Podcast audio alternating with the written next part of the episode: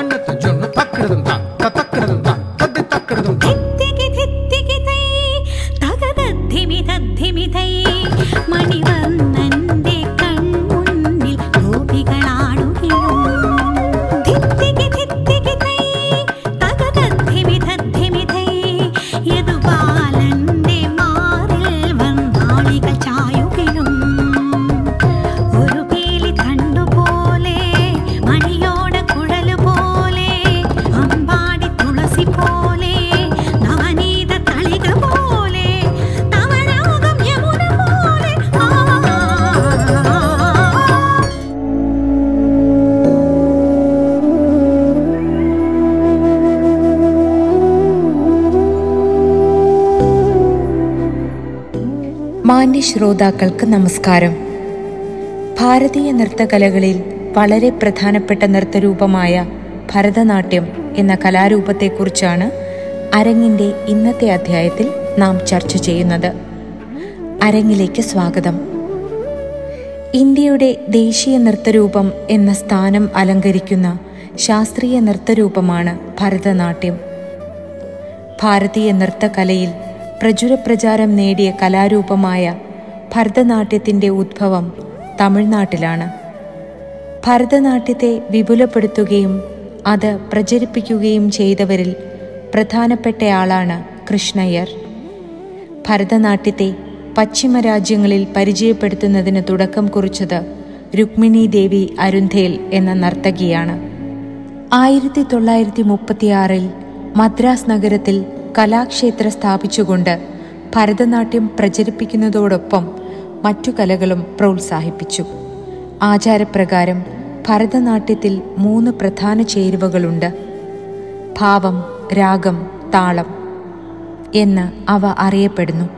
ഭരതനാട്യത്തിലെ ഇപ്പോഴുള്ള രീതി ഉയർത്തിക്കൊണ്ടുവന്നത് തഞ്ചാവൂരിലെ പൊന്നയ്യ ചിന്നയ്യ വടിവേലു ശിവാനന്ദ എന്നീ നാല് പ്രശസ്ത നർത്തകരാണ്. തഞ്ചാവൂരിലെ ഒരു ദേവദാസി കുടുംബത്തിലാണ് ചിന്നയ്യ പൊന്നയ്യ ശിവാനന്ദം വടിവേലു എന്നീ സഹോദരന്മാർ ജനിച്ചത്. കർണാടക സംഗീതത്തിലെ ത്രിമൂർത്തികൾ എന്നറിയപ്പെടുന്ന ത്യാഗരാജനും മുത്തുസ്വാമി ദീക്ഷിതരും ശ്യാമശാസ്ത്രിയും ജീവിച്ചിരുന്ന കാലത്ത് മുത്തുസ്വാമി ദീക്ഷിതരുടെ പക്കൽ നിന്നും സംഗീതം അഭ്യസിക്കാനുള്ള ഭാഗ്യം ഈ സഹോദരന്മാർക്കുണ്ടായി. അക്കാലത്ത് തഞ്ചാവൂർ ഭരിച്ചിരുന്നത് മറാഠ രാജാക്കന്മാരായിരുന്നു. ഇവർ കലകൾക്ക് വളരെയധികം പ്രോത്സാഹനം നൽകി വന്നിരുന്നു. തമിഴ്നാട്ടിലെ മിക്ക ക്ഷേത്രങ്ങളിലും ഈശ്വരാരാധന എന്ന നിലയിൽ സംഗീത കച്ചേരികളും നൃത്തവും നടത്തി വന്നിരുന്നു. നൃത്തം അവതരിപ്പിക്കാനുള്ള അവകാശം ദേവദാസി കുടുംബങ്ങൾക്കു മാത്രമായിരുന്നു. ദേവദാസികൾ അക്കാലത്ത് നടത്തിയിരുന്ന നൃത്തം സതിർ എന്ന പേരിലാണ് അറിയപ്പെട്ടിരുന്നത്. രാജസദസ്സുകളിലും പ്രഭു കുടുംബങ്ങളിലും സതിർ നടത്തപ്പെട്ടിരുന്നു. ദേവദാസി കുടുംബത്തിലെ പാരമ്പര്യത്തിൽ വളരുകയും കലകളിൽ വിദ്വാൻമാർ ആകുകയും ചെയ്ത ചിന്നയ്യ സഹോദരന്മാർ സതിരാട്ടത്തെ പരിഷ്കരിക്കാൻ തീരുമാനിച്ചു.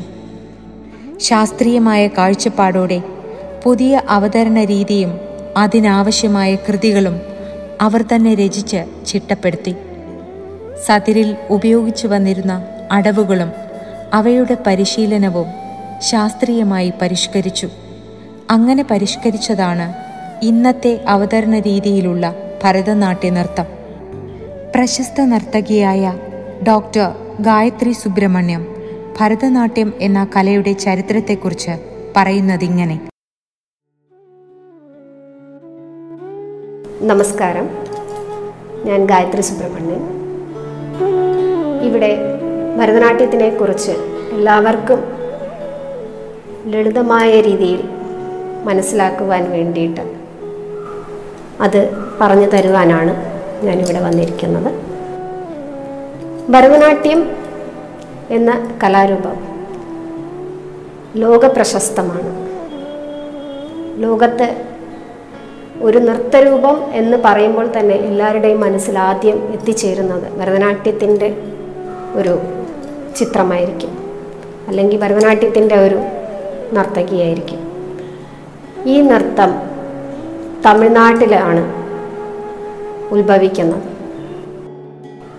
പണ്ട് കാലത്ത് ഈ ഭരതനാട്യത്തിനെ ദേവദാസി സമ്പ്രദായത്തിലായിരുന്നു ഈ ഭരതനാട്യം രൂപപ്പെട്ട് അതിന്റെ ഒരു വഴിയിൽ പോയിക്കൊണ്ടിരുന്നത്. പിൽക്കാലത്ത് ഈ ദേവദാസി നൃത്തത്തിന് സതിരാട്ടം എന്നും പേരുണ്ട്. ഈ സതിരാട്ടമാണ് ഇപ്പോൾ നമ്മൾ കാണുന്ന ഭരതനാട്യം.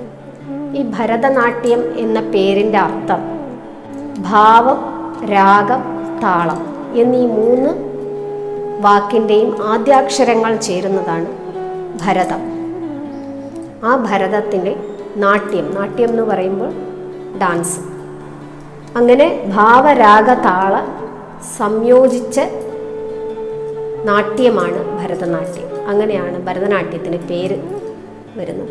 നമ്മൾ മുൻപ് സതിരാട്ടം എന്ന് പറയപ്പെടുന്ന കാലത്ത് സതിരാട്ടത്തിൽ നിന്നും ഇപ്പോഴത്തെ ഭരതനാട്യത്തിന് ഒരുപാട് വ്യത്യാസങ്ങളുണ്ട്. എട്ട് തരത്തിലുള്ള വ്യത്യാസങ്ങളാണ് പറയപ്പെടുന്നത്. ഈ സതിരാട്ടത്തിൽ നിന്ന് ഇപ്പോൾ നമ്മൾ കാണപ്പെടുന്ന ഭരതനാട്യം എന്ന രീതിയിൽ രൂപപ്പെടുത്തിയത്. തഞ്ചാവൂർ നാൽവരാണ്. ഈ തഞ്ചാവൂർ നാൽവർ എന്ന് പറയുമ്പോൾ അവർ പൊന്നയ്യ ചിന്നയ്യ വടിവേലു ശിവാനന്ദൻ. ഇവർ നാല് പേരാണ് ഇന്ന് നമ്മൾ കാണുന്ന ഭരതനാട്യത്തിന് രൂപം നൽകിയവർ. അങ്ങനെയാണ് ഈ ഭരതനാട്യത്തിന്റെ ഇപ്പോഴത്തെ ഒരു രീതി നമുക്ക് കൈക്കൊള്ളാൻ പറ്റിയത്. നമസ്കാരം. தரிசனம் தர மாட்டாரோ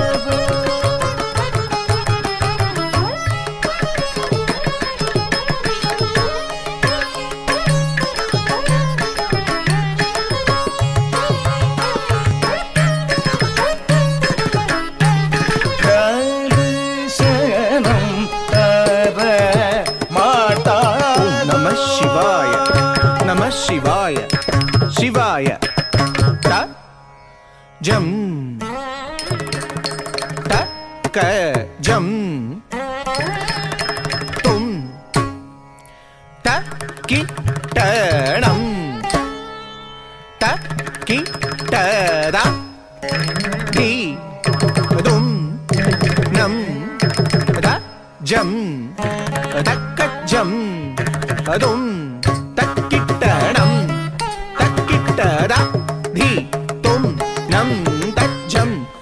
ஜம் தொம் தக்கிட்ட நம் தக்கிட்ட தி தொம் நம் தக் ஜம் தக்க ஜம் தொம் தக்கிட்ட நம் தக்கிட்ட தி தொம் நம் தக் ஜம் தி ஜம் தொம் தக்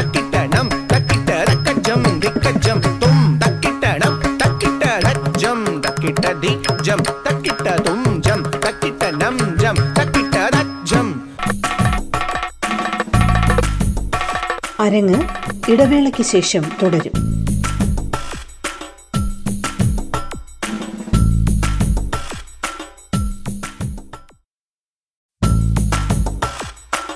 അരങ്ങ് തുടരുന്നു.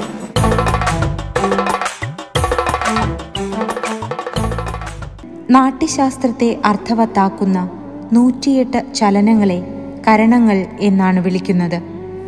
അവയെ അടിസ്ഥാനമാക്കി ഒരു പ്രധാന തലമുണ്ട്. അത് പാലിക്കാൻ നർത്തകർ ബാധ്യസ്ഥരാണ്.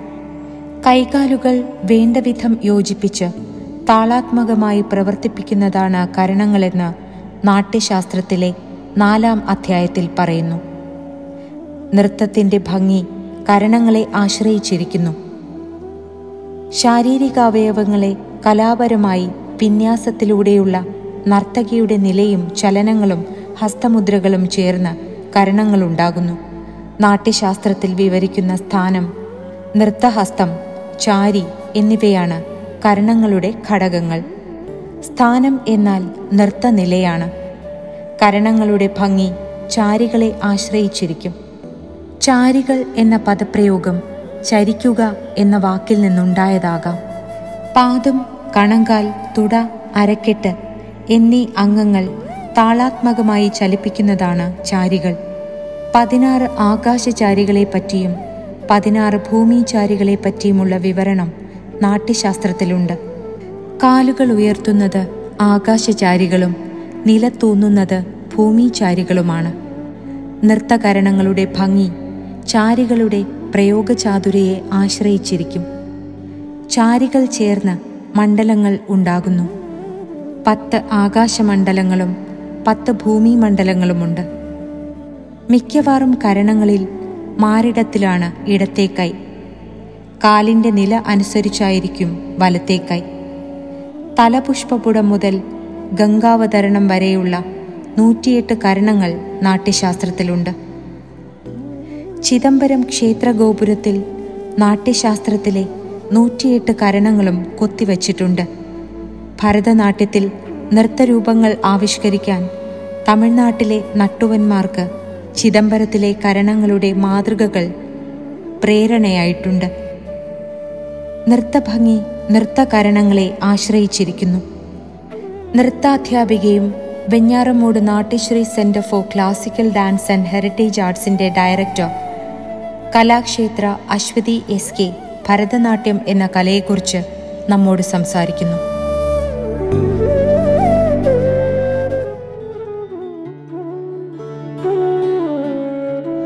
തമിഴ്നാട് സ്റ്റേറ്റിന്റെ കലാരൂപമാണ് ഭരതനാട്യം. ഇന്ത്യയുടെ ദേശീയ നൃത്തരൂപം എന്ന സ്ഥാനം ഭരതനാട്യം എന്ന നൃത്തരൂപത്തിനാണ് ലഭിച്ചിരിക്കുന്നത്. ഭരതനാട്യത്തെ ആദ്യകാലങ്ങളിൽ അറിയപ്പെട്ടിരുന്നത് ദാസിയാട്ടം എന്നാണ്. ഭരതമുനിയുടെ നാട്യശാസ്ത്രത്തെ അടിസ്ഥാനമാക്കി രചിക്കപ്പെട്ട അഭിനയദർപ്പണം എന്ന ഗ്രന്ഥമാണ് ഭരതനാട്യത്തിന്റെ ആധാരമായി അംഗീകരിച്ചിരിക്കുന്നത്. പത്തൊമ്പതാം നൂറ്റാണ്ടിന്റെ ആദ്യപാദത്തിൽ തഞ്ചാവൂർ സഹോദരന്മാരെന്ന് അറിയപ്പെടുന്ന ചിന്നയ്യ സഹോദരന്മാരാണ് ദാസ്യാട്ടത്തെ പരിഷ്കരിച്ച് ഭരതനാട്യത്തിന് രൂപം കൊടുക്കുന്നത്. നാട്യത്തിലും നൃത്യത്തിലും അഭിനയത്തിനാണ് പ്രാധാന്യം കൽപ്പിച്ചിരിക്കുന്നത്. ആംഗികം വാചികം സാത്വികം ആഹാര്യം എന്നീ നാലായി അഭിനയത്തെ തിരിച്ചിരിക്കുന്നു. ആംഗികം അംഗപ്രധാനവും വാചികം വാക്യപ്രധാനവും സാത്വികം ഭാവപ്രധാനവും ആഹാര്യം വേഷപ്രധാനവുമാകുന്നു. എല്ലാം നാട്യശാസ്ത്ര ഗ്രന്ഥങ്ങളും ആരംഭിക്കുന്നത് ശിവസ്തുതിയിലാണ്. ഭരതനാട്യത്തിൽ അൻപത്തിരണ്ട് മുദ്രകളാണുള്ളത്. അതിനെ അസംയുക്ത ഹസ്തമെന്നും സംയുക്ത ഹസ്തമെന്നും രണ്ടായി തിരിച്ചിട്ടുണ്ട്. ഒരു കൈയിൽ മുദ്ര പിടിക്കുന്നതിനെ അസംയുക്ത ഹസ്തമെന്നും രണ്ട് കൈ ഉപയോഗിച്ച് മുദ്ര പിടിക്കുന്നതിനെ സംയുക്ത ഹസ്തമെന്നും പറയുന്നു. അലാരിപ്പ് ജതിസ്വരം ശബ്ദം വർണം പദം ജാവളി ശ്ലോകം തില്ലാന എന്നീ ഇനങ്ങളാണ് ഭരതനാട്യത്തിലുള്ളത്. അലാരിപ്പ് ജതിസ്വരം തില്ലാന ശുദ്ധ നൃത്തങ്ങളാണ്.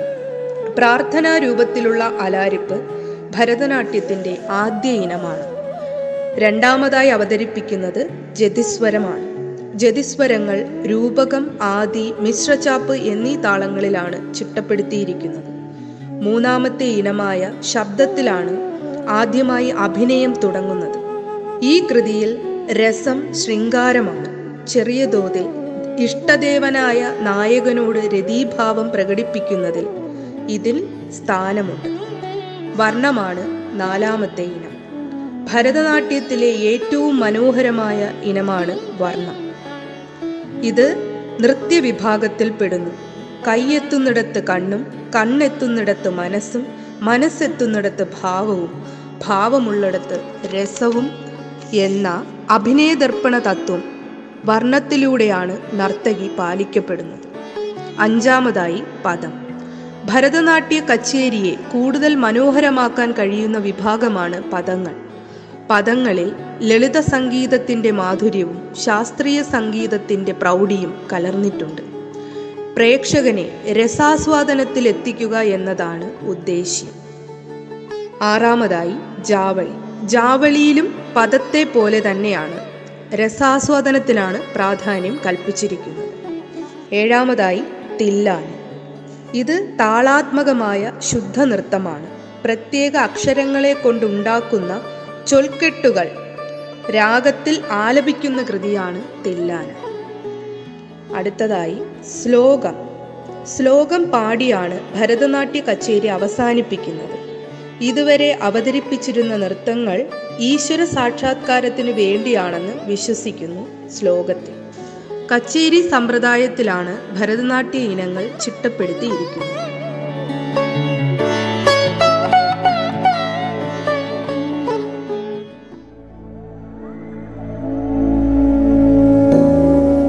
ഭരതനാട്യത്തിൽ ഹസ്തങ്ങൾ ഉപയോഗിച്ച് ആംഗ്യഭാഷയിലൂടെ ആശയവിനിമയം നടത്താറുണ്ട്.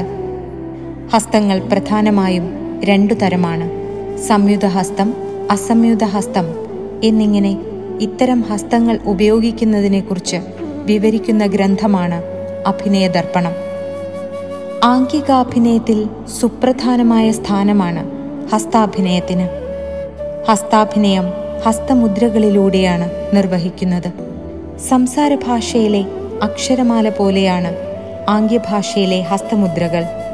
നാട്യശാസ്ത്രത്തിലെ ഒൻപതാം അധ്യായം ഹസ്തമുദ്രകളെ പറ്റിയാണ്.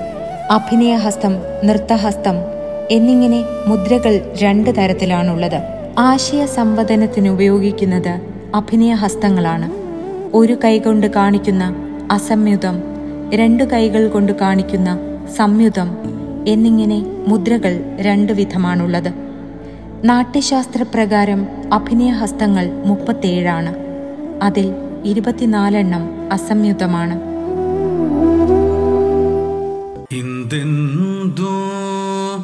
വച്ചീതി വീര